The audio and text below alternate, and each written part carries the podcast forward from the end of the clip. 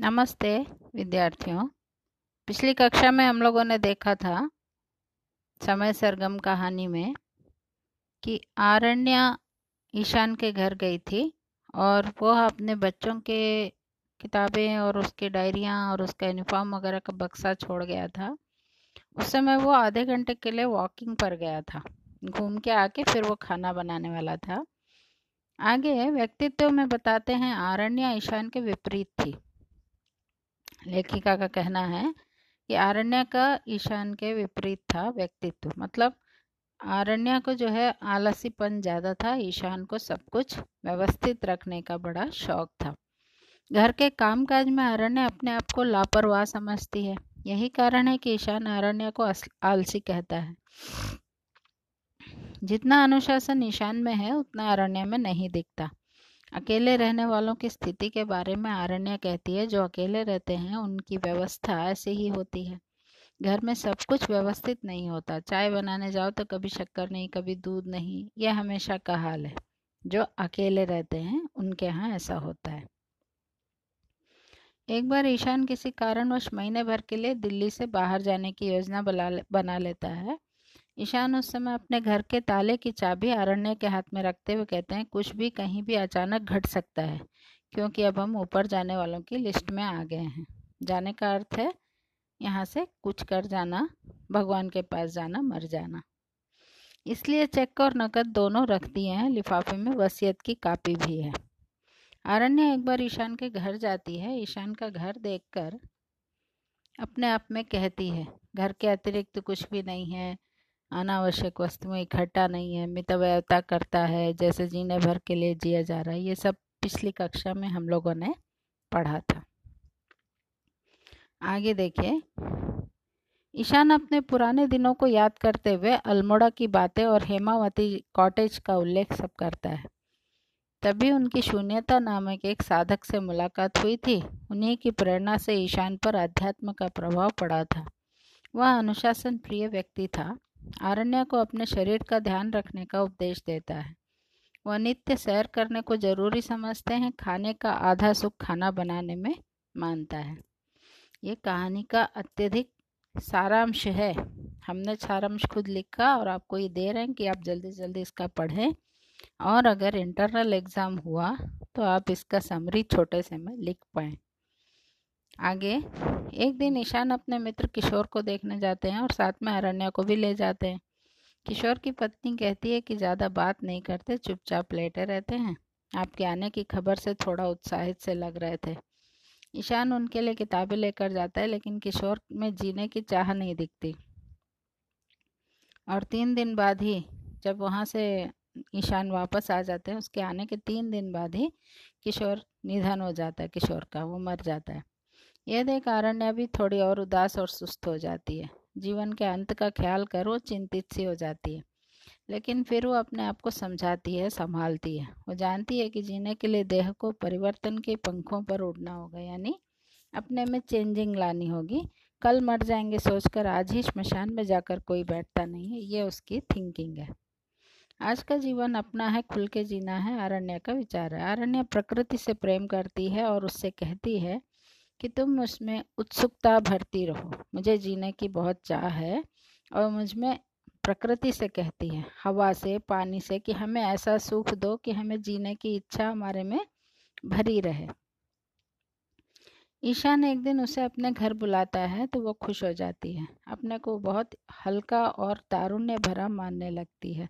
तारुण्य माने यंगस्टर। उसको जब कोई बुला रहा है, वो अब अकेली है ना तो जब उसको ईशान बुलाता है तो बड़ी खुश हो जाती है अपने ताजगी महसूस अपने में वो ताजगी महसूस करती है अरण्य को ये विश्वास है कि वो अपने जीवन से कभी भी ऊबी नहीं ಅವಳಿಗೆ ತನ್ನ ಜೀವನದಿಂದ ಬೇಜಾರ ಇರಲಿಲ್ಲ ಆರಣ್ಯ को सम्मिलित परिवार पसंद नहीं था ಸಂಯುಕ್ತ ಪರಿವಾರ ಮನೇಲಿ ಜನ ತುಂಬಿ ಇರುವುದು ಅವಳಿಗೆ ಇಷ್ಟ ಇರಲಿಲ್ಲ ಒಬ್ಬಂಟಿ ಇದ್ದ ಅಭ್ಯಾಸ ಆಗಿತ್ತು उसे अकेले रहने में ही सुख और शांति लगती थी इसके विपरीत, ईशान को संयुक्त परिवार का नोक झोंक साथ रहना अच्छा लगता था।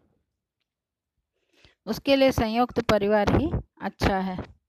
इस कहानी में दमयंती एक और चरित्र आता है। वो अपनी जवानी में बहुत सुंदर थी, पति के मरने के बाद अकेली हो गई है। सभी परिवारियों के बीच में रहकर भी नाखुश है। वो एक दिन ईशान को चाय पर बुलाती है, साथ में आरण्या को भी। दमयंती ने आरण्य से कहा कि वो अगर आरण्या की तरह अकेली होती तो कितना अच्छा होता। खुद ही पैसों का जुगाड़ कर खाना बनाकर खिलाती हूँ, फिर भी अकेली पड़ी रहती हूँ। बेटा घर के कागज़ मांग रहा है। बेटे ने उसको एक कोने में डाल रखा है। सारा काम धाम करने के बावजूद माँ को कोई इज़्ज़त नहीं देता। पति के मरने से बड़ी परेशानी झेलनी पड़ रही है, ऐसा वो बताती है। कौन? दमयंती। ईशान और आरण्य का जन्मदिन भी एक ही दिन है, अतः वह एक दिन दो केक लेकर आती है।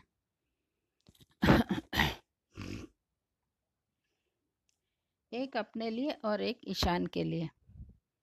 तब ईशान कहता है, हमें इन सब की क्या ज़रूरत है? अब हम किनारे पर हैं, अर्थात हमारी उम्र खत्म होने पर है। ये सब ढकोसला, ये सब मौज मस्ती किस लिए? ये सब बचपना नहीं लगता तुमको? वो आरण्य से पूछता है ईशान। आरण्य कहती है, मैं अपने स्वभाव के अनुसार ही चलूँगी। मैं कल की सोचकर आज ही नहीं मरने वाली। मैं अपने को इतना बूढ़ा नहीं मानती जितना आप। यहाँ ईशान और आरण्य की सोच में काफ़ी फ़र्क दिखाई पड़ता है। आरण्य का ईशान के घर आना, ईशान के नौकर बहादुर को अच्छा नहीं लगता।